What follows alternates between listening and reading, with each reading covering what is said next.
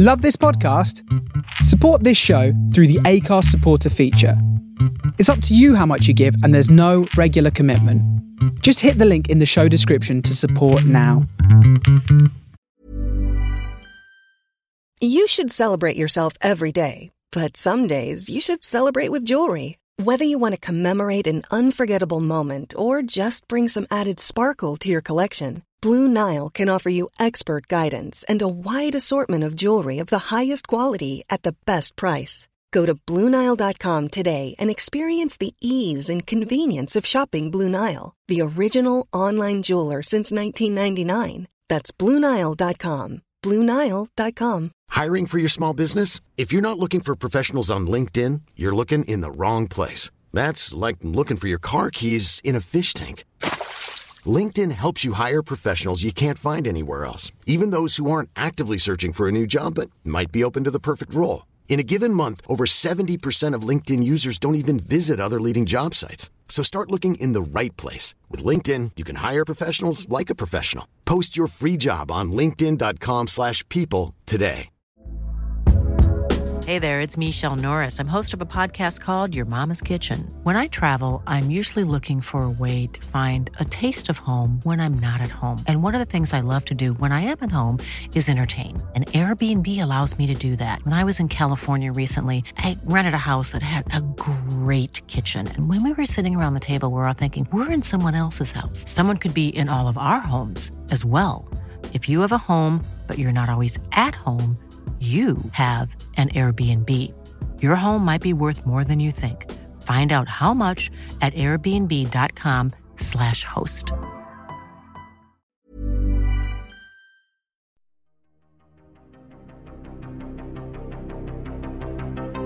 This is Writers on Film, the only podcast dedicated to books on cinema.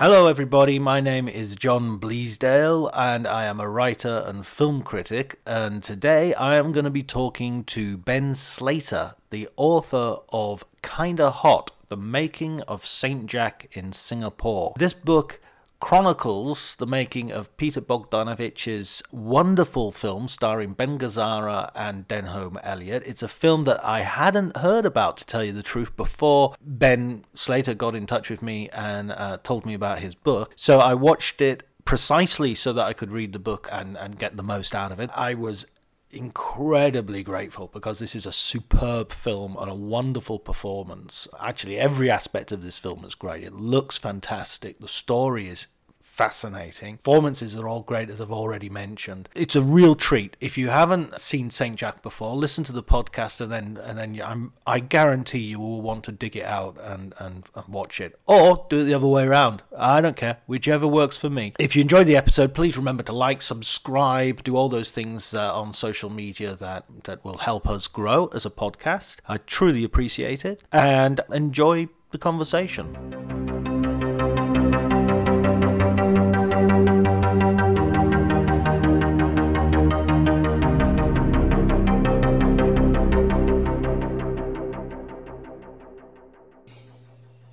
But it, but it, but yes.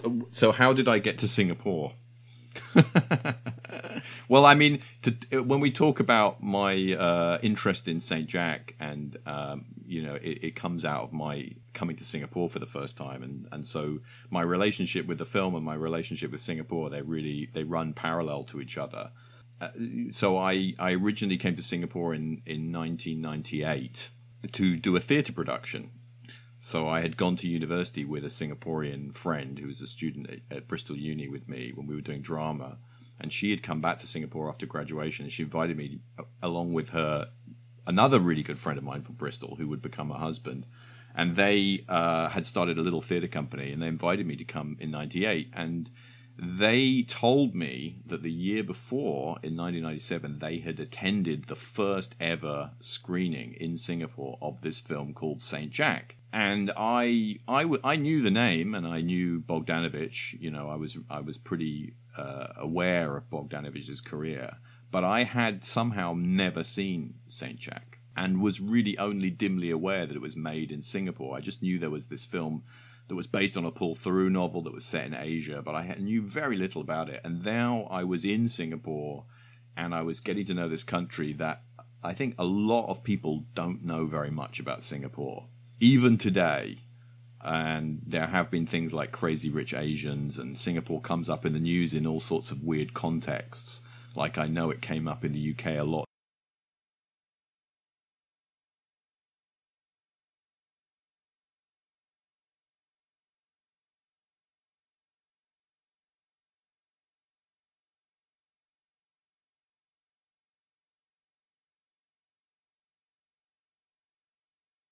During Brexit uh, as some sort of exemplar.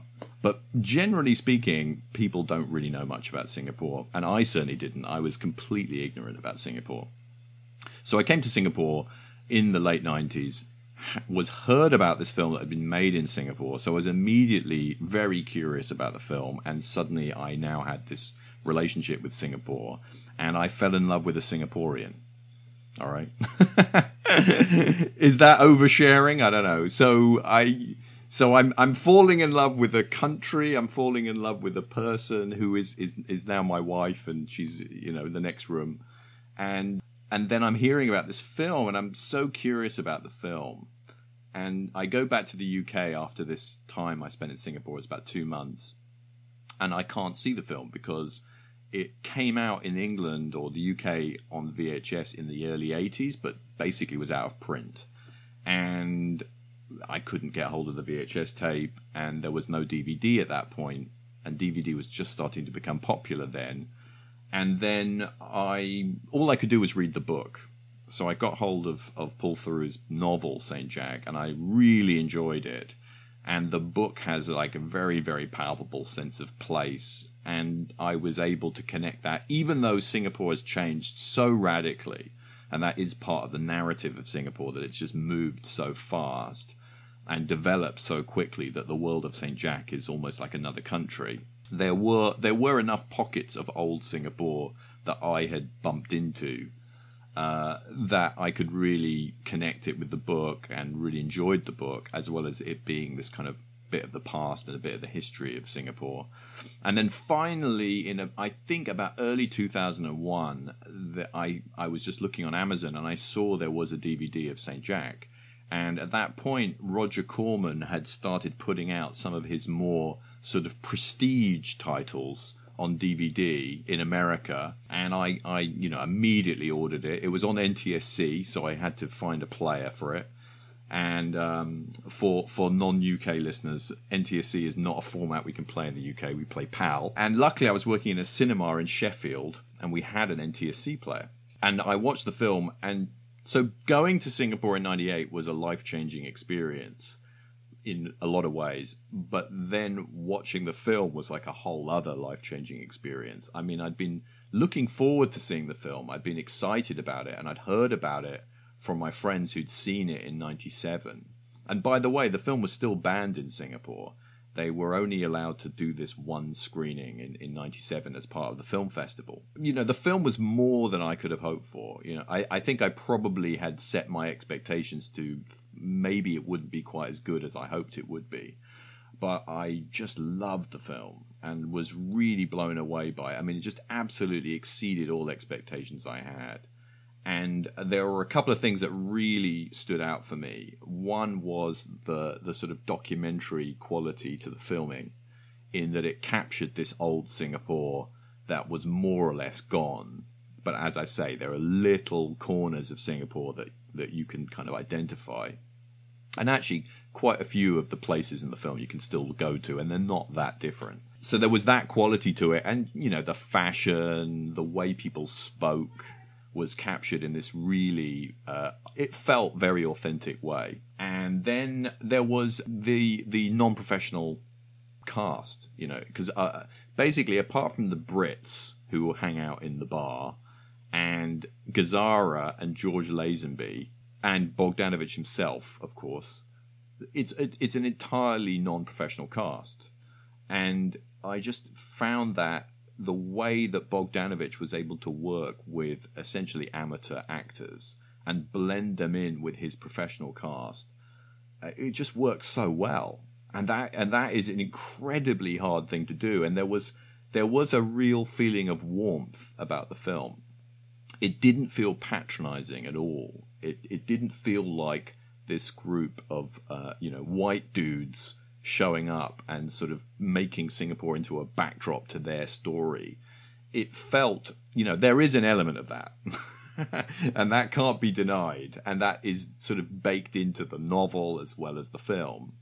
But there was this, there was a real warmth and generosity to the way that Singapore is used as a location, and more than a location. Actually, there are characters in the film who are Singaporean or Asian who do feel like real people. They don't feel like props uh, that were just there in the backdrop, which is often the case in other films from, say, the sixties and seventies, American and British films that are shot in Asia. Some of them shot in Singapore, where, you know, the the they're just they're just waiters and and maids and policemen, and they just don't really have any agency. But it really felt like these characters were really breathing and really alive. So I immediately thought, I really want to find out about this film. Like, there was a lot of questions, and I'd done a little bit of research online. And at that time, Bogdanovich was quite low key, I would say, as a presence. He was kind of had done a bunch of T V movies in the nineties, but he wasn't doing a lot. The Cat's Meow had been out, I think. Uh, and he, but he'd done a few interviews, and he talked about Saint Jack, and, and there's also a commentary track on the, on the D V D, which isn't great. I can say that now. Uh, it's mostly Bogdanovich saying, "I heard they, I heard they tore that building down." But I could tell, you know, just from reading a, a, a bit here and a bit there, that there was an interesting story behind the making of the film. And, you know, oh, oh, when I heard that Orson Welles was the person that identified it as material for a movie, I was immediately like, okay, there's a there's a good story here. And uh, and that's when I decided not to write a book. My first instinct was, ridiculously, to make a documentary. Uh, it, it didn't even occur to me to write a book. I was just thinking, okay, I'm going to do a documentary. And we're going to go to Singapore. We're going to, I'm going to go back to Singapore with a camera, and we're going to film the Singapore now, and we're going to compare it to Singapore then, and we're going to try and find the people that worked on the film and interview them, and it will be really, really interesting. And, of course, none of that happened. I never got anywhere with that project. And uh, one or two years later, I moved to Singapore. I decided to just take the leap and go to Singapore uh, uh, to be with Marianne. And then in the back of my mind, it was like, I've got to do something about Saint Jack. I've got to do something. And I began to meet people who knew about film, and I met people that knew about the about Saint Jack. But, you know, it, finding, I thought, Singapore's a really small place. And you and you meet one person, they know someone, and they know someone. It's very easy to build a network in Singapore quite quickly. But I wasn't meeting anyone who knew, like, first-hand stories about what the filmmaking had been like. It just wasn't bumping into those people.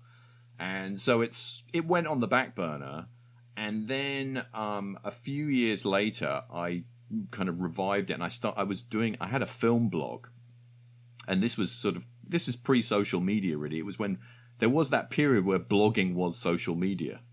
Do you remember that? Twitter. I remember uh, first reading about Twitter as a micro-blogging site. Yes, yes, so the, exactly. So the actual yes. definition of Twitter was micro-blogging, so tiny one hundred twenty characters. Yes, save, of... save yourself having to craft, you know, really complicated bits of writing, and you just have to write your thoughts out. I remember thinking, as a blogger in the sort of two thousand five period, oh, you know, that would be great not to have to write such long posts. Mm. Um, anyway, I, I, wrote a, I wrote two posts about Saint Jack, which were entirely based on just stuff I'd gleaned on the internet and just putting them together. And they did get a really good response. And so I knew someone who worked for a publisher in Singapore. And I asked her, you know, do you think anyone would be interested in this book? Because I, saw, I needed a kick in the backside. I needed somebody to say, hey, we want this book.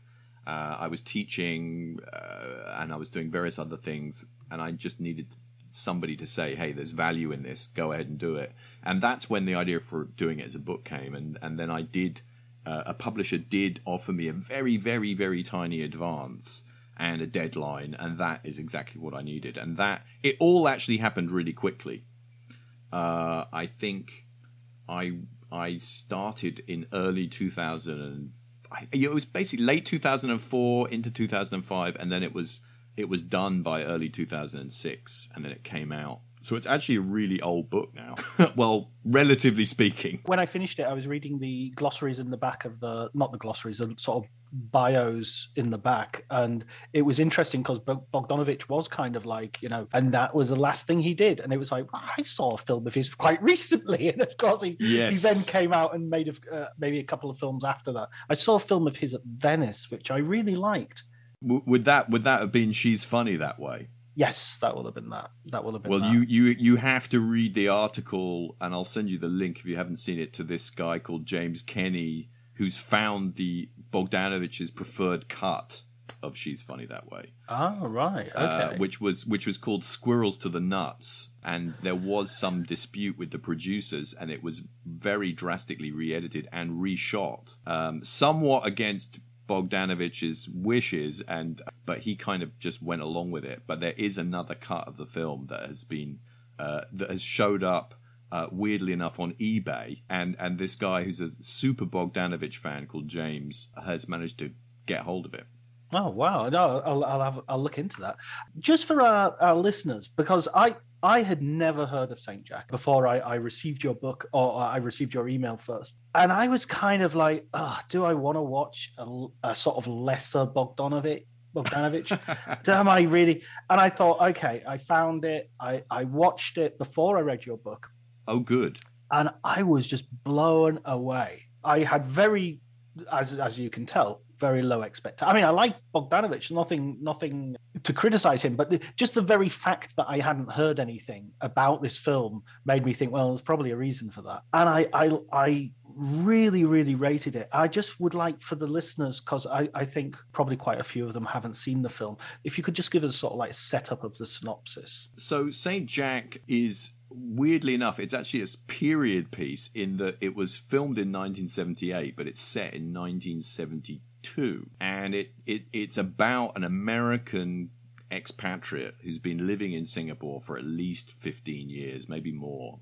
And he has a day job where he works as a ship's chandler, which means basically he helps uh, a Chinese businessman to sell, you know, stuff to sailors and ships that are coming to Singapore and, and stopping at the port. But we don't really see very much of that because Jack has a double life. He's actually a pimp. And uh, and he's he makes money from taking visitors to Singapore to meet girls and boys or whatever they want. And he's kind of made this really weird life for himself. As a he's a kind of a hustler, essentially. And uh, in the movie, he's played by Ben Gazzara, who is phenomenal. Who is phenomenal. That's such a good performance. That's such a. I would put it up there with like Jeff Bridges in The Dude in the, in The Big Lebowski, which of course Gazzara's in as well. Also playing, also playing, kind of. You could, you could kind of watch this as a prequel to uh, to The Big Lebowski. Well, it, it, the character he becomes in The Big Lebowski, that would be like the best case scenario, right? For for Jack Flowers, that he becomes Jackie Treehorn, uh, it, you know, and, and becomes a, a successful pornographer. But yeah, no, I mean, Gazzara is quite similar in a lot of his films. Mm. But this is this is really like maximum Gazzara. I mean, it's I mean, along with Killing of a Chinese Bookie and, and, and a couple of other great performances. I mean, this is this draws out all the best qualities of Gazzara, which is this amazing face, really, and that and that wonderful voice. That yeah, I think you refer to it in the book as that sort of typical drawl. Yes, and and I, I one of the people that worked on the film said that when he was shooting, they couldn't understand what he was saying because he he sp- he spoke so low and so deep that. It, it it was barely audible, but it was like beautifully picked up on the mics. And uh, yeah, no, he's got this amazing voice, and he just feels like a, a somebody who's really lived a life and seen a lot. And he was you know, Gazzara was definitely a very troubled guy, and so he was he's able to express all of this insecurity and this sort of fear that the Jack character has in his eyes, even while he puts on this appearance of being completely on top of things. So Jack, the trajectory of Jack is that he wants to start his own brothel, uh, and he has this dream of almost a Playboy Mansion-like place, this kind of beautiful old mansion uh, with a lot with live music and a bar and beautiful women floating around. And he briefly achieves that dream, but it, but unfortunately he runs foul of local gangsters. And then in the sort of final act of the film, he has one last chance to sort of make make a buck, which is when he is, well, firstly, he gets offered uh, the opportunity to run an R and R camp for G Is who are on their break from fighting in the Vietnam War. And that was a very important subplot for Bogdanovich because he really saw this as his anti-war statement. And then when that falls apart, as it eventually does, he gets another chance to become a blackmailer, basically. And that kind of sets up the final confrontation of the film, which I don't want to spoil mm. for people. So it's really a film about a man who's extremely amoral in many ways, uh, finding his morality or finding the edges of his morality. And that is definitely an element of, of Theroux's novel, but that gets brought out even more in uh, Bogdanovich's version. It's weird because you're watching this movie and I'm thinking, I can see where a bad movie would go here.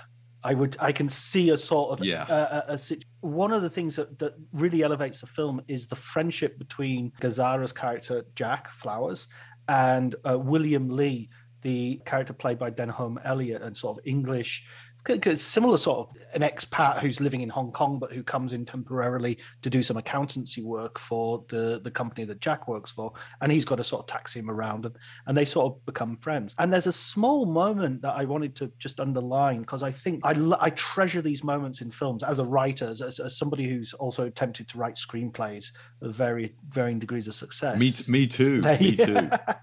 um, There's a bit where in the taxi, Gazzara refer, Jack refers to William as as Willie or Billy or something. You know, he abbreviates his name.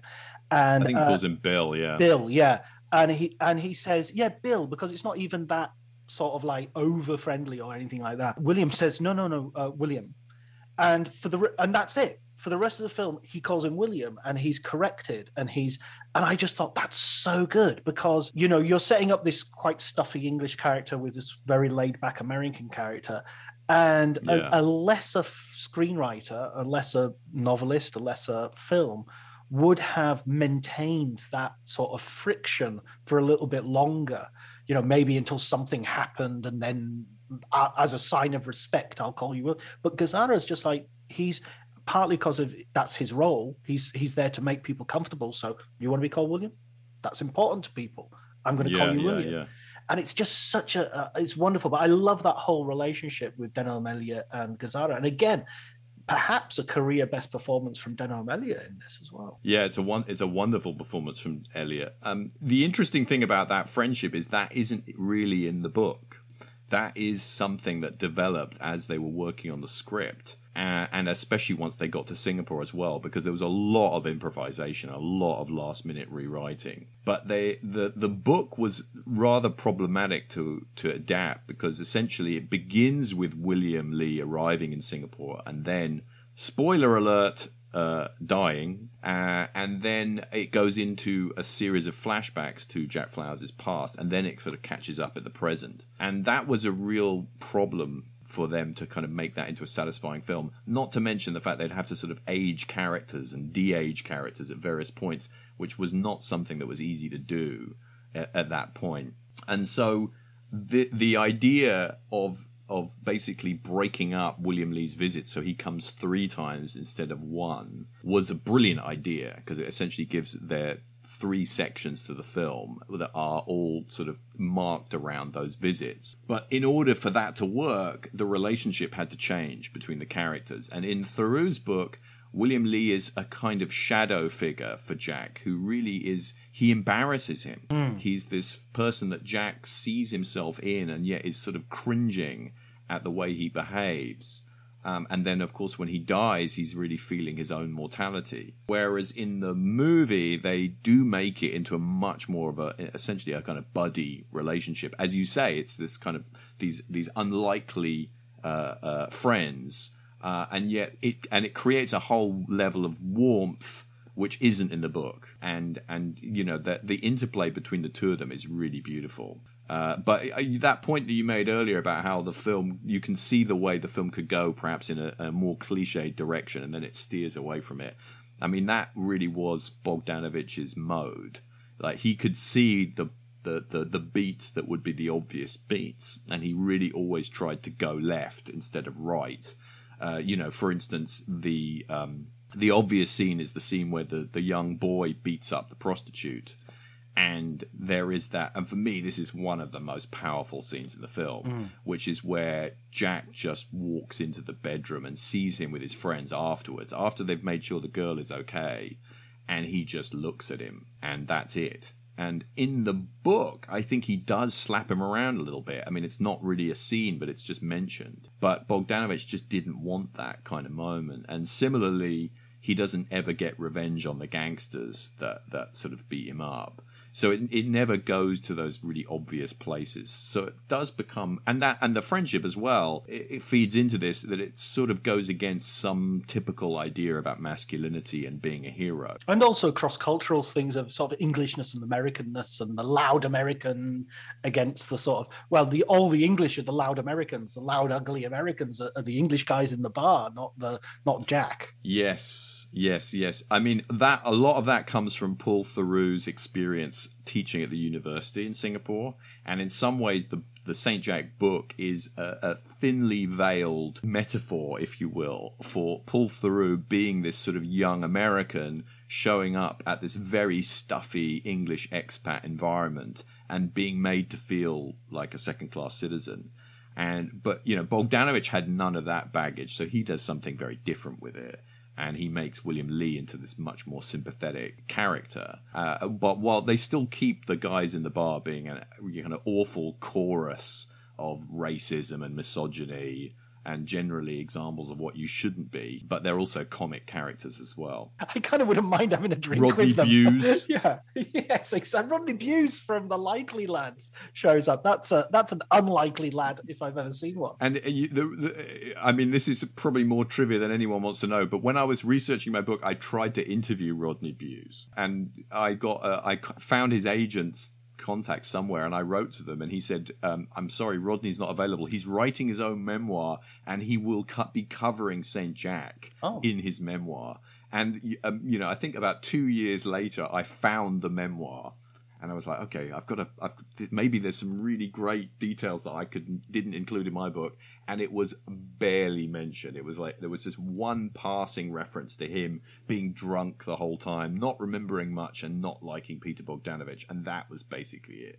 So Rodney Bewes did not have great stories about his time in Singapore. Yeah, apparently, and you said Joss Ackland of that bunch was uh, didn't get on with anybody. Yes, yeah, because Joss Ackland's character in the book is the leader.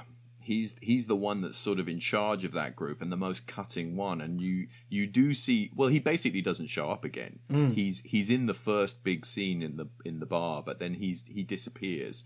And that is apparently because he just didn't really want to come back, and he somehow managed to get out of his contract. And where so James Villiers, who's brilliant, ends up taking on a lot of his role and his lines, and I think they rewrote a lot of them themselves. Although, to be fair to Theroux, quite a lot of it comes from him. Right, I see. I mean, also, you mentioned in the book there was a quotation, I think, coming via Bogdanovich from Howard Hawks, where he talks about how audiences always expect certain scenes, and they're really happy when you don't give them those scenes. Yes, and I think yes. that's uh, I think that's uh, referring to the to the, the scene in the brothel in the R and R centre when the young boy sort of beats up the prostitute. That's that's doing that, you know. That's giving you that's not yeah, giving no, that, you the that... scene that you you go, okay, now we've got to see this confrontation, and it's like no, there's no confrontation.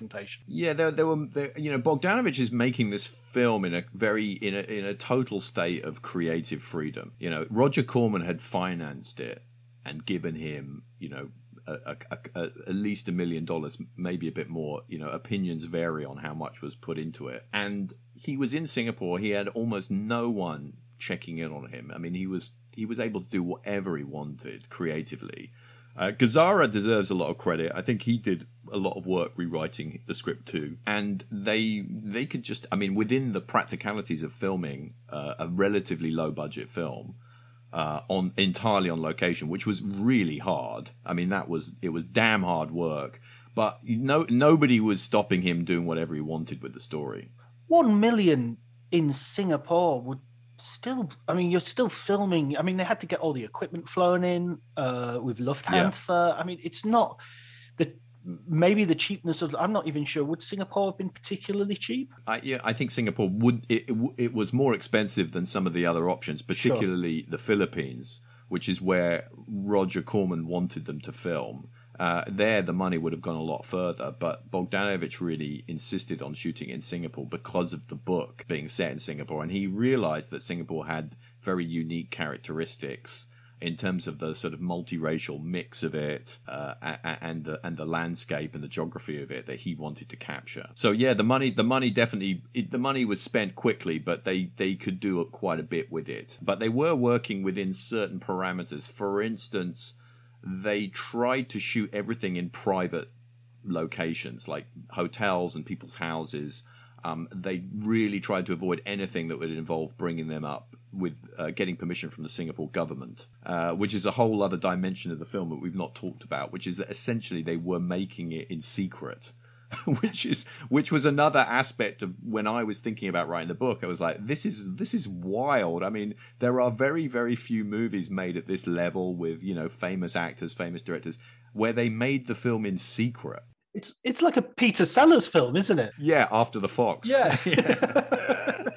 Yeah, no, that that aspect of it was like, how did they do it? You know, like it was like I, I, they, as I say, I was filled with questions like, how do you pull that off? How do you make a film of that scale without people finding out? So, how much um, input did you have from Bogdanovich and and uh, the other sort of creative forces that, that went into making the film? I mean, I I didn't want to write the book unless Peter Bogdanovich A approved of it and B was willing to talk to me about it. Um, it would have, wouldn't have worked if I hadn't got his his take on it, and and and so I had a contact who had interviewed him for another book. It was actually Tom Charity. I don't know whether you know Tom Charity, who used to write for Time Out. He wrote a book about John Cassavetes, and mm. he had interviewed Peter for that. So Tom very generously gave me Peter's contact, or the contact for one of his assistants, and so I wrote to him, and I I was amazed that I got a response. And it took a while, but, you know, not that long. I was listening to your interview with Jonathan Melville, where some of his interviews take years to come off. Uh, I think, you know, I'm, it took me a month or two, but finally I did get Peter on the phone. And, you know, that was an amazing call, and we spoke for about two hours. And I interviewed him about three times, I think, and each time was about two hours. And what I did was I didn't interview him all in one big chunk. I spaced it out so that I was able to come back to him after I'd done more research and spoken to more people. And when I first interviewed him, even though people hadn't asked him a lot about Saint Jack, they'd asked him enough that he had certain set anecdotes. Mm. And if you hear any interviews with Peter, you know there are certain routines he will go into. Uh, certain stories that he will repeat, and so he'd repeated a fair few of the Saint Jack stories, uh, and I needed to try and get beyond that, so I did manage to do that. Each time I interviewed him, I sort of hit him with new things that I'd learned, and then he could then respond to it. And he was actually really good about it, because sometimes I'm hitting him with things that weren't necessarily very positive. For instance, I realized there was this conflict on set between him and the French producer who'd been hired by Corman to oversee the production, a guy called Pierre Cottrell. And Cottrell only had negative things to say about Peter. He absolutely hated. And now both both of them have passed away. I can talk about it a bit more freely. And I had to temper that to some extent, but I was able to go to Peter and say, uh, I've interviewed Pierre now. And I remember the first time I told Peter that I'd interviewed Pierre, and I could I could feel him sort of, even on the phone, I could feel him sort of becoming quite uncomfortable. The temperature, the temperature in the room went very cold. Yes, I'm trying to find the right metaphor. Yeah, something about the air, the air in the room changed, and uh, and he was like, "Oh, you have you you've talked to Pierre, have you? You know?" And that, and then it was like, okay, and now we got onto this other topic, was which was you know the fights they were having, and then this, in a way, the book has a, a little bit of a climax, which is where There, there's a there's a little bit of a chase to see who can get the film, uh, who can seize the film, uh, uh, uh, with Pierre versus Peter, which is kind of a fun thing that I found out about, and uh, I was able to ask Peter what happened and get his version of the events. So yes, I had access to Peter. Uh, uh, Ben Gazzara I was able to speak to, And Ben Gazzara was at that point living in... He, he would spend a lot of the year in Italy. And and he was writing his own biography, his autobiography at that time. And then I think he, he actually started writing a novel. I have a feeling that when I spoke to him, he was writing a novel, which has never been published. But somewhere there is a Ben Gazzara novel out there. And uh, maybe unfinished. But I, I had about a twenty-minute call with him, and that was really magical. Um, as I think I say in the book, I mean, you, it feels like you're actually talking to the character from the film, uh, because the way he speaks, it's very poetic, it's uh, it's very funny, uh, and you know he really is that guy. So it was that was uh, you know when you speak to Ben Gazzara, you're just on a high after that. Yeah, he's got a sort of legendary aspect to him. But but he but you mentioned his voice. By uh, sadly, by the time I spoke to him, his voice had really gone because he'd he'd had cancer, mm. and he'd he'd if you watch the later performance. Hiring for your small business? If you're not looking for professionals on LinkedIn, you're looking in the wrong place. That's like looking for your car keys in a fish tank. LinkedIn helps you hire professionals you can't find anywhere else, even those who aren't actively searching for a new job but might be open to the perfect role. In a given month, over seventy percent of LinkedIn users don't even visit other leading job sites. So start looking in the right place. With LinkedIn, you can hire professionals like a professional. Post your free job on linkedin dot com slash people today. Millions of people have lost weight with personalized plans from Noom, like Evan, who can't stand salads and still lost fifty pounds. Salads generally for most people are the easy button, right? For me, that wasn't an option. I never really was a salad guy. That's just not who I am. But Noom worked for me. Get your personalized plan today at noom dot com. Real Noom user compensated to provide their story. In four weeks, the typical Noom user can expect to lose one to two pounds per week. Individual results may vary. In the last few films he did, the voice is really, there's very little of it left, unfortunately. Yeah, those those... constant cigarettes in the end. They'll, cigars. They'll get cigars as well, yes, absolutely, yeah. Yeah, my God, he smokes all the way through the film as well, doesn't he? That, and in fact, the cigar is is is like a, almost becomes like a metaphor that he's constantly exchanging cigars with the C I A guy. Yeah, him and, I mean, and Peter Bogdanovich plays this character, the, the, mm. the you know, Eddie Schumann, the, the sort of C I A spook character, and they are, there's a lot of cigar smoking there. There is, you know, even though the film questions certain elements of masculinity, there is also another very macho element to it, uh, of these two guys smoking cigars and sharing the same women and, and, and you know, having a wild old time in Asia. Uh, and there there definitely is that element to it as well, which is, it makes it, you know, a little bit more uncomfortable now. But I think the, the, the, the good elements of it sort of outweigh that. But I, I, I've seen the film so many times. There are there are some bits of it that make me slightly cringe mm. uh, after all of these years, uh, especially knowing what they were up to behind the scenes. Uh, you know, there was a lot of seeing prostitutes going on, you know, at the back. And, of course, they were casting a movie, so they had access to lots of young women. So that was clearly a big preoccupation for both of them, and they really bonded over that. And you can sort of see a little bit of that on screen as well. They're even joking about it in terms of uh, Gazzara telling his daughter that I, I was, we were writing and thinking last night, or we're doing deep research, yes. And it's just like, guys, that doesn't play well. It doesn't, it doesn't. Yeah. Read the room. There's uh, in. Uh, did you hear the? Did you hear the T C M, the Turner Classic Movies podcast about Bogdanovich's life, which no, he did no. he, you know I mean uh, luckily they got it done before he passed away, right? um I actually contributed to the episode that deals with Saint Jack, um and they do actually, you know, uh, Ben Mankiewicz, of course, relative of Mank, mm. who you've mentioned on previous podcasts, um he does call Peter out on on his sort of macho and misogynistic behavior a, a couple of times, and actually it's a pretty good moment if you, you, you listen to that episode. He does talk to Peter about the sort of dynamics of him, uh, you know, uh, uh, uh, basically sort of acquiring the women who he was casting in the film. But I mean, that that that feels like it's also what the film is about to some degree. It, it, it is about, it's not like this is something that um, is unexamined, you know, uh, maybe it could yeah. be done a bit more critically. But on the other hand, one of the things that I really liked about the movie, and I, I, I can't claim originality for this because I, I, I looked at um, a Letterboxd review And somebody was saying how they really, really loved G- Gazzara's character, Jack, because he was sex positive. And I thought, yeah, you don't often think of that, that, you know, there's, there's, you know, a- again, in a bad version of this movie, him being a pimp would just be an automatically negative thing, would just be automatically, mm. he's exploiting these women, this is terrible, this is horrible. But there's an element that he's just like, yeah, everyone's having sex and that's what everyone's here for. And why not? Why is it? Yeah, I mean, he's basically, it's he's a sex worker. He's middle management as a, as a sex worker, you know? And there are definite yeah, no, issues totally, with that. Yeah. There's definite issues with that. There's definite problems with that.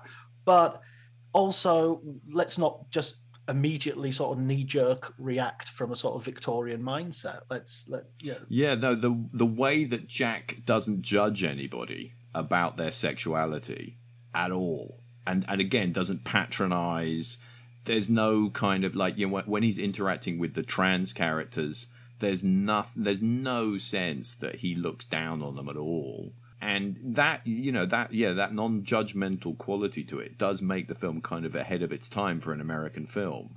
It is actually quite unusual to see a character who isn't casting any judgment at all. When he goes to the hotel with William and the, the he, he says to the sort of the bellboy or whoever's the bellboy, yeah, yeah, and he sort of says, uh, "Wipe that smirk off your face. I know what you're thinking." And yes, but it's yes, not like. Yes. It's not like a, a hang up of a like he thought we were he thought we were, were gay and, you know, gets angry about it or ins- no you know, no no like he doesn't ins- care at all. He, yeah. yeah, exactly. It's just like he thinks it's funny, you know. So yeah, yeah, fair enough. That that, that could be what we're doing, but we're not doing it. Yeah, no, and, and that scene, I love that scene, by the way, where he, he you know where where where Denholm Elliott lies down on the bed and he brings him the water and he sort of makes sure the air conditioning on. It is so tender. it it is almost romantic in its tenderness, mm. and it is actually quite a rare depiction of male friendship.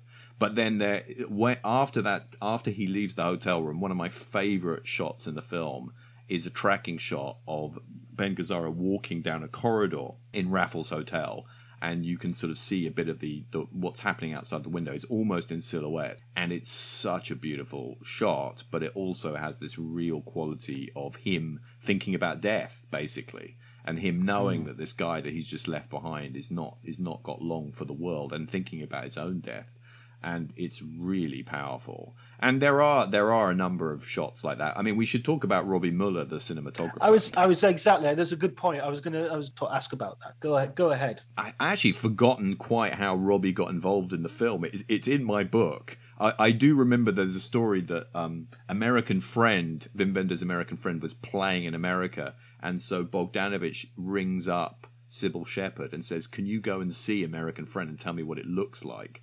And she says, "I couldn't make head nor tail of the film, but it looks great." And so right. they hired Robbie on the back of that recommendation. I think Pierre Cottrell had actually pushed for Robbie um, because other French cinematographers weren't available. And then they hired Robbie, and, and not just Robbie, but his entire team, his whole camera crew, that he had by that point been working with for a while on the Wim Wenders films, and they were all flown out to Singapore. So there was this Dutch film crew. I mean, you know, for people that don't know Saint Jack, it is an extraordinary collection of people that end up working on this film. You've got Robbie Muller and the and the Dutch camera team who've all been working on Wim Wenders films and, and other great films uh, for the last decade, at least by that point. Uh, you've got Jean-Pierre Roux, who's a, a sort of sound man who'd worked a lot with Polanski. He later worked with Sergio Leone. Uh, he worked with Eric Rohmer, which is how Pierre Cottrell knew him. And he was a real innovator in terms of uh, using radio mics on set, which he did on, on Saint Jack. Uh, you've got the makeup artist from Star Wars, Graham Freeborn and his son, who are doing the, the very hardly seen tattoo makeup on Ben Gazzara. You've got a French assistant director. You've got Lisa Liu, who is a legendary Chinese actress who'd gone to America to be in, in in American films, gone back to Hong Kong and had been in Shaw Brothers films, playing the Empress Dowager, which she, a role she reprised in Bertolucci's The Last Emperor. She is in the film and had been hired to work on the film by Roger Corman because they felt like it was good to have someone who spoke Chinese Uh, you know, on the on the producing side. And of course, you've got Bogdanovich and you've got Gazzara and you've got George Lazenby. James Bond himself pops up playing playing playing a gay senator, and he's excellent in it as well. I mean, I, he gets a lot of stick for uh, on Her Majesty's Secret Service, but he, I, which I actually, which I love, by the way. Exactly, yeah. I was going to just about to say it's it it's a good it's a really good performance, I think. But his in this film, he's he's super. Well, that's another that's you were talking about that non-judgmental quality. The scene where Jack bribes the the the hustler, the gay the gay prostitute, to go up to his room or, or to let Jack see what's going on in the room. That is another beautiful little moment where, you know, the way that Jack treats that guy, who is also not a professional actor and is obviously from that world. They cast him because he was from that world. And it's just done, you know, it does it doesn't feel like he's threatening him. It doesn't feel like he's bullying him. It doesn't feel like he's homophobic. But yes, George Lazenby agreed to do it because he was in Singapore shooting an episode of Hawaii Five-O, mm. and they just said to him, like, we need a we need a guy to play this role. And I think they hadn't they hadn't cast it. I'm not quite sure why they hadn't cast it. That was the way it worked with a lot of roles. Bogdanovich also cast himself last minute to play the C I A guy. That was meant to be Charles Grodin at one point, but I don't think they ever did anything much about it. So there was a very improvised quality to it, and because they knew Lazenby was there, he agreed to be in the film, and it was kind of amazing that he would do that role because it's so against type for him. And and it works because of that, because it, it's sort of like, uh, you know, this this sort of exterior sort of as American masculinity, and then and then he's uh, you know he's getting boys to come up to the hotel room. Yes, exactly, yes. Which is different. That's a big difference from the book. In the book, it's kind of a different situation. It's with a, a girl that he brings back. Uh, but in the book, you know, they're, one of the issues in the book is they feel like they haven't got enough material to blackmail the character. So, so, so Jack is really hoping that the that that it, you know, he'll show them the pictures, but it won't really play, so he can be let off the hook. Mm. But Bogdanovich had a different view. He wanted it to be really shocking what mm. was happening in the hotel. And actually, they spent they spent they they took a couple of days off shooting to sit in the hotel to try and figure out the whole sequence and to figure out what was going to be happening in that hotel room. And that's that's what they ended up with. In terms of the way they use, we talked about a little bit earlier, but that this could easily be a sort of sexploitation movie. And in fact, like Corman, according to your book, uh, you know, he's quoted in your book as saying, you know, this was a film about sex in Singapore and it didn't have anywhere near enough nudity. I mean, it's quite restrained. It's quite restrained in that. Roger Corman, it's fair to say, was very disappointed with, with that, with that, with the lack of what he would probably call marketable elements. Uh, yeah, he, he, he, he. I think he even said to me in the interview that he would have liked them to have gone back and shot some more nudity and sex, but it was just not an option because they basically had to run out of town before they got caught by the authorities. So yes, it was a big disappointment for him. Yeah, the relationship of the uh, of Bogdanovich with, with the crew and with, with everybody, it, it kind of gets quite quite bumpy. Uh, what was your sense of that? Because because there's a lot of sort of uh, he said she said about that um, element of the production. I think you you know I mean I got to know Peter a little bit by you know talking to him on the phone, but the right. the, the Peter I was meeting was a Peter who'd been truly humbled by life, and obviously in particular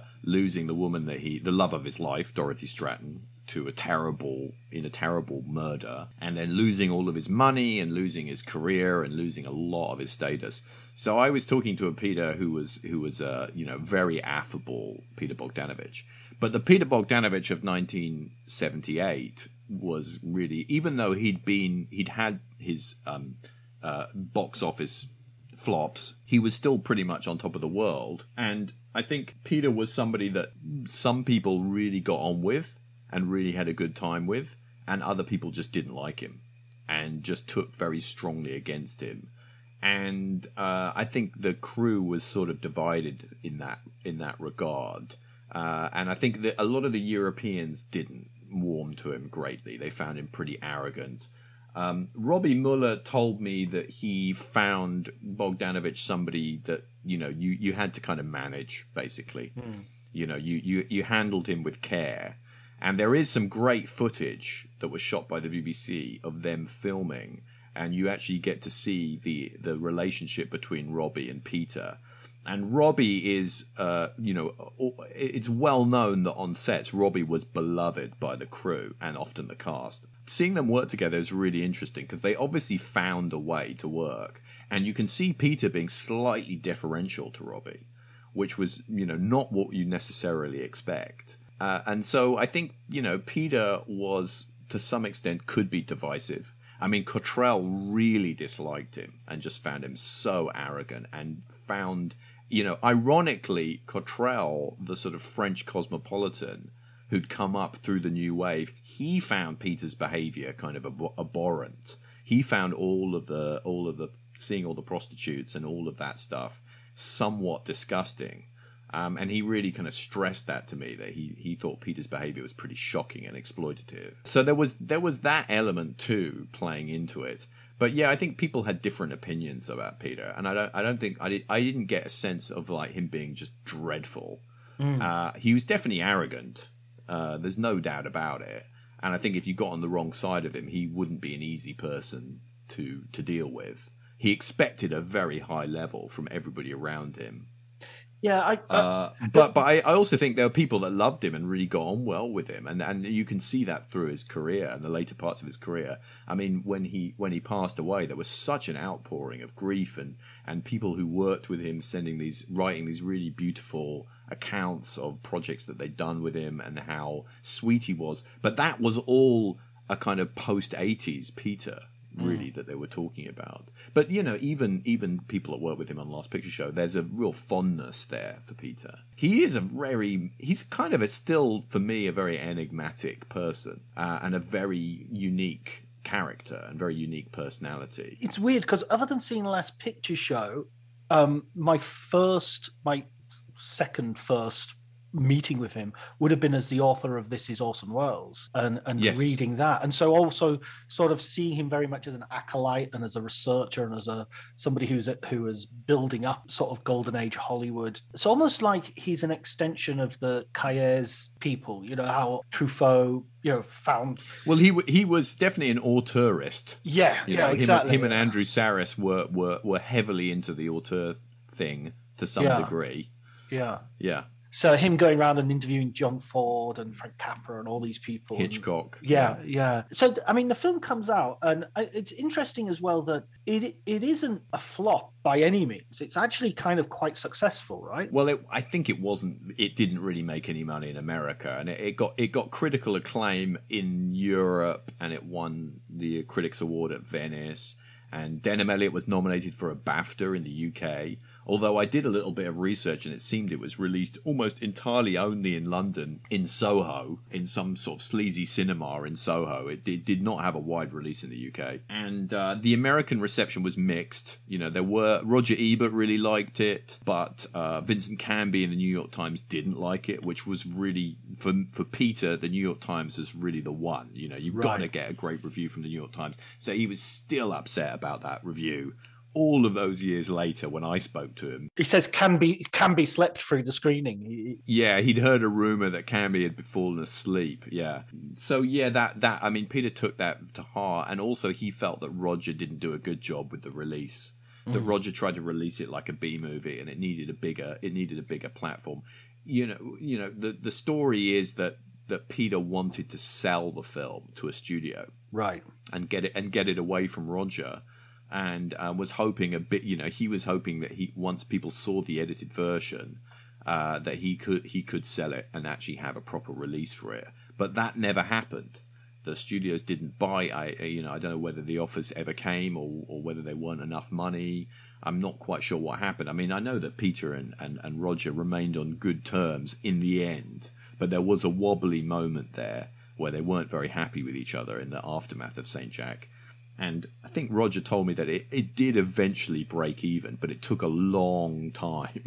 Mm. It was one of the few films that Roger Corman had put money into that he didn't make money back, you know, within a certain period of time. And he did have to wait a long time before it eventually broke even. Uh, so it wasn't a flop. It, you know, it wasn't a disaster. It wasn't a flop in the way that the earlier films that Peter Bogdanovich had made, you know, A Long Last Love and, and Daisy Miller and Nickelodeon, they were considered flops because they were big budget films mm. made by studios, whereas this was an independent film, basically. made on a very low budget with very low expectations. It was just that Peter was seen as this big time Hollywood director, and for him, yeah, he wanted he wanted both critical acclaim and financial success, which he had seen with Last Picture Show and What's Up Doc and Paper Moon. They had all hit all the buttons, you know. So that's what he expected, and it didn't happen, and it was a big disappointment. But he then used the energy of this guerrilla approach to filmmaking to go into um, They All Laughed, which would which was going to be the next project that was really going to put him on the map. And in a way, he saw Saint Jack as kind of like a test run for, like, I'm going to get back into location filming. I'm going to get back to people do, being on the streets. We're going to run and gun. We're not going to get permission. We're just going to improvise. And that's what They All Laughed was. So in a way, weirdly enough, it's sort of Saint Jack Part two.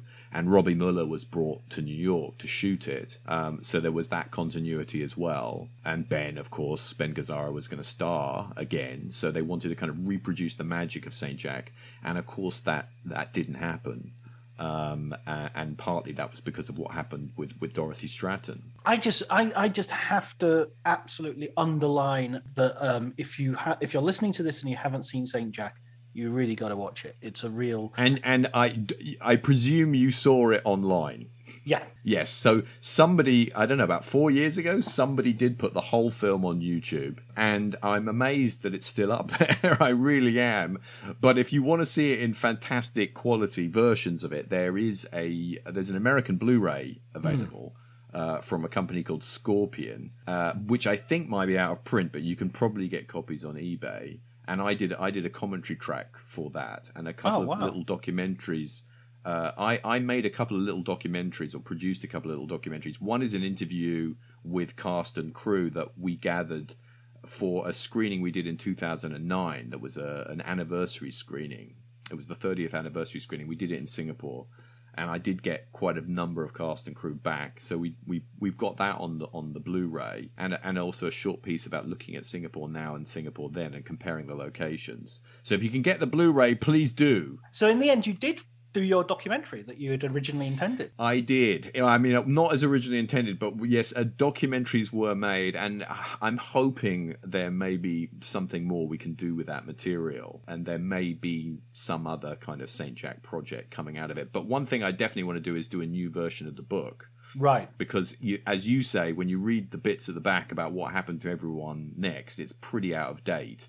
And I did do, um, I, you know, when people buy the book, and, and I know about it because they, they buy it from me, I do send them a P D F, which is my afterword. But my, even my afterword now is so out of date. My afterword was, was written, you know, four or five years ago. So that's now seriously out of date. And with Peter passing, I feel like I've really got to go back to the stuff and, and, and do a new edition. And there is more, there is a little bit more research to be done. I mean, mm. there are documents and things I haven't seen. There's a couple of people I haven't spoken to. Uh, um, and I also want to write more about the film itself, because my book is very much a making of. And it's sort of, um, it doesn't really talk much about the actual film, in so much as to set you up so you know the context of what's going on and why it's relevant. Um, But I really would like to write more of an appreciation of the film, because I think it is a beautiful film and an under and still an underrated film. But it's great to see in the last four or five years, it has started to gather even more interest around it. And, you know, if it was a cult movie when I wrote my book, it's much more so now. And I, you know, e- even yesterday uh, I on online, I was seeing people quoting to each other about it, because Uh, since Peter died, there's a package of his films that's traveling around America for, you know, basically tributes to Peter. So they're showing Last Picture Show, uh, Targets, I think, uh, What's Up Doc, and Saint Jack is part of that package. So again, more people are seeing the film, and uh, more people are kind of saying, "Hey, I love this film, and it's my favorite film." And uh, and and I'm like, "Yes, great. Please read my book." No, I mean, I think it really, really deserves to be to be rediscovered. I'm very happy to to promote it on that basis, because it's just such a. Uh, as I say, if you hadn't sent me that book, I would not have I, I, I don't know when I would have come across this. And the other thing is, it sort of spikes out into other sort of underseen and underappreciated films. I mean, on the back of this, I uh, started watching, uh, I watched Husbands, which I'd never seen before, John Cassavetes. And then that just got me into, now I've, I've watched Opening Night, which which in yes. a way has a similar sort of, not production history, but but reception history, if you like. It sort of doesn't even come out properly, and it's it's... it's all over the place in terms of in terms of like, I think a D V D comes out in the middle of the nineties and is quickly sort of disappears. And so right right right right it, you know, there are these these filmmakers who are they they did really good work, and it's it, it deserves to be to be out there and to be and to be seen and watched. Well, yeah, I mean, there's always more things to discover, right? I mean, there's mm. there's always gems in people's filmographies that you can't believe you overlooked. Um, and there's always films made by people you've never heard of that are amazing and incredible. And that's that's one of the sort of the gifts that keeps giving of cinephilia, that there's always there's always more to find and always more to see. Yeah, absolutely. And it's also something that makes you reappraise someone's work. You know, I, I watch this and I think, oh, that that this shows me an element of Bogdanovich's sort of career that I didn't appreciate before. So I'm kind of tempted now to go back and watch some of his other films through a Saint Jack lens, if you like. Yeah, interesting. One thing you might notice is that he has a thing about uh, shenanigans in hotels. Right, right. It's a recurring motif that I've noticed in his films. There's often stuff involving people in the wrong hotel room or going into hotel rooms they shouldn't. There's a whole extended bit in Paper Moon about that. There's a whole thing in She's Funny That Way about hotel rooms. Yes, and, yeah. Uh, and, and She's Funny That Way was inspired by what happened in Singapore, where he gave money to prostitutes and told them to quit the business. So that was the germ of the idea that went into into what became his last film, was from Saint Jack. But yeah, there's a whole bit about hotel rooms. And then in Saint Jack, there's the whole hotel business at the at the end of the film. So I yeah, I remember when I was watching, rewatching Paper Moon, when I was researching Saint Jack, I was like, oh my god, he's back to he's back to people in hotel rooms and keys, and and this was obviously a weird obsession that he had. It's probably just reflecting his life as sort of an itinerant sort of uh, you know, traveler. Yes, maybe. And, you know. Well, there, there are uh, Saint Jack has a lot of hotels in it. I need to ask you for a recommended book, as I ask all my guests. So, uh, what what film book would you like to recommend our listeners? Well, is it is it am I able to recommend a publication that's sort of half, halfway between a book and a magazine? You you may. Depends entirely on which one it is, I guess. Well, I'm I'm I'm holding up now for you to see. Obviously, the listeners okay. can't see, but so this is uh, an edition of a of a of a kind of book magazine journal, which is called Nang. N A N G, which is the, the Thai word for skin, which is sometimes used as the Thai word for screen, for cinema. And it's a word ah, right. that, that pops up in in other Southeast Asian countries as well. And uh, it's a, a publication. It's a ten-edition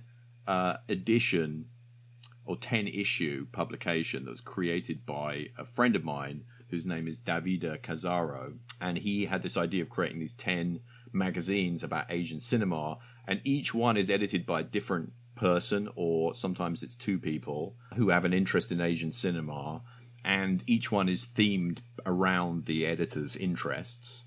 And they're very, very beautifully produced. They've, they're, they're made with extremely kind of high qualities of design and photo reproduction and paper, um, and they are like they are books basically. I mean, they're they're, they're right. book length. And uh, I had the great privilege of editing the very first issue of Nung, which is about screenwriting in Asia. You know, I was really, really happy to do it. It was an amazing opportunity uh, to edit and, you know, to find all of these screenwriters and get people to interview screenwriters in an area that was really underserved. I mean, no one has really done a, a single volume about that before. And each issue is completely different. Uh, some are a bit more academic, some are totally accessible, some are have lots of interviews. There's one that's just commissioned short stories reflecting on Asian cinema. Uh, there's one more to come, which will be issue ten, and then Davida will kind of wrap up the project. And he's now currently moved on to working for Mubi, because Mubi are now doing a print-only publication called, which is going to be their, their new version of their notebook, and Davida is working on that. So it's sort of his work with Nung has led him into now working for Mubi. Uh, in the end, we all end up working for big streaming companies. It's unavoidable, uh, one way, one way or the other. Uh, but but but Nung is still available. You can go to nung magazine dot com and you can get all of the issues apart from the one I edited. I'm very proud and somewhat smug to announce it's the only one that's completely sold out. And uh, but the other other eight that are available, you can you can order online, and uh, you can go in and look at the contents. And there's tons of stuff in there. They're really, really good. And they're real labours of love, and they are content that you can't read online. So that's another aspect that makes them really special. So that, if that's okay... No, that's fine. That sounds, that's brilliant. That sounds like a really interesting thing. I was interesting by this idea of people doing only paper printing now. It's like, you know, uh, publishing is entering its vinyl stage where we're going to... Yeah. We're going to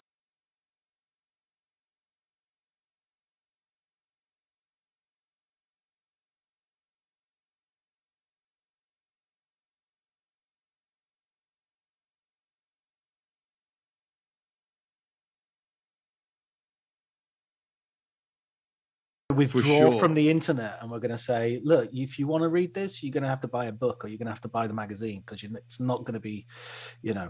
David Simon, uh, the creator of The Wire, was very interesting on the uh, it was very very very sort of critical and disparaging of the whole publishing industry, saying, why would what in what business do you give away your entire product for free, you know, in terms of newspapers and magazines, you know, why oh, why okay, did okay. you just dump everything online as at the minute that uh, the internet came around? Okay, so his his point is that, you know, it's it, it's over now because they gave it all away for free, right? Uh, yeah, I mean, it, he was talking in the when will it have been? It would be the early noughts, I guess, uh, and so his he was. You know, it was kind of right when that was happening. And to tell you the truth, nowadays, it's kind of difficult to read newspapers online for free. I mean, other than The Guardian. Yeah, I pay for the New York Times for my sins. Right. Yeah. Yeah, exactly. Uh, most is most is behind. Most stuff is behind paywalls now. So I, I guess they listen to David Simon.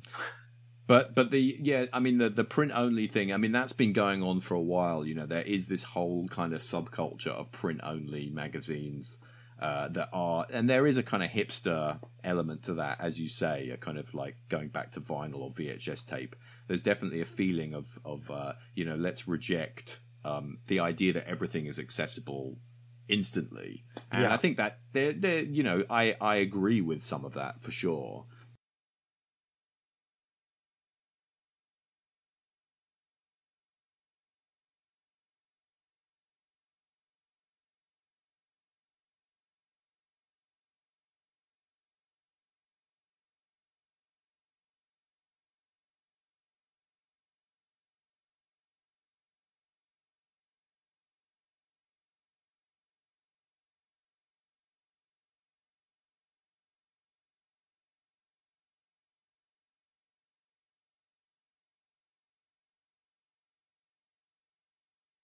Uh, sometimes the magazines can be just purely beautiful objects and have very little content in them, uh, which is, you know, there's a market for that. But um, Davida's uh, Nung project is really very content rich. Mm, uh, mm. But we we also did he has done we have done some online stuff as well. So I actually edited a, an online special edition a couple of years ago.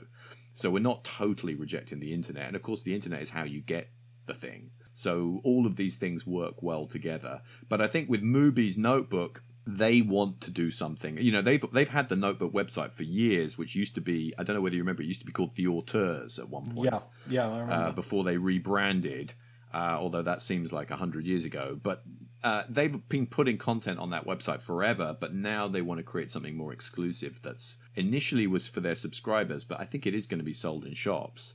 And yes, they want to create something that's kind of special and collectible. And that definitely speaks to a desire that people have for things that aren't just free and easily available. Oh, brilliant.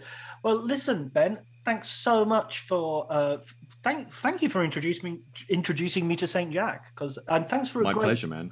And it was a, a really, really good book, a really interesting read. And it, not only in terms of the making of the film, but like as you were saying right at the very beginning of the conversation, I'm totally ignorant about Singapore. And so uh, reading about the history of Singapore and how it relates to the film as well. All of that stuff was was super. Thank you. Thank you so much. I know. I really appreciate it. And I've been really enjoying the podcasts.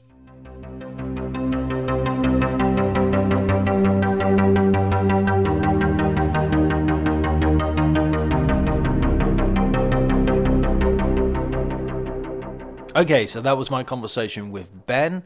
Uh, I hope you enjoyed it. Please remember, if you want, you can uh, follow me on Twitter at Doctor Jonty, D R J O N T Y. I passed ten thousand followers, uh, and I shouldn't be pleased about this sort of thing, but I guess I am. Uh, it's very rainy here in Italy this morning. That's when I'm recording this. And uh, and so um, I think it's uh, it might I might I might go and rewatch Saint Jack, because I want to live in those beautiful tropical climes once more. Thanks go to Elliot Atkins for the music, Ali Harwood for the artwork, and thank you for listening. Until next week.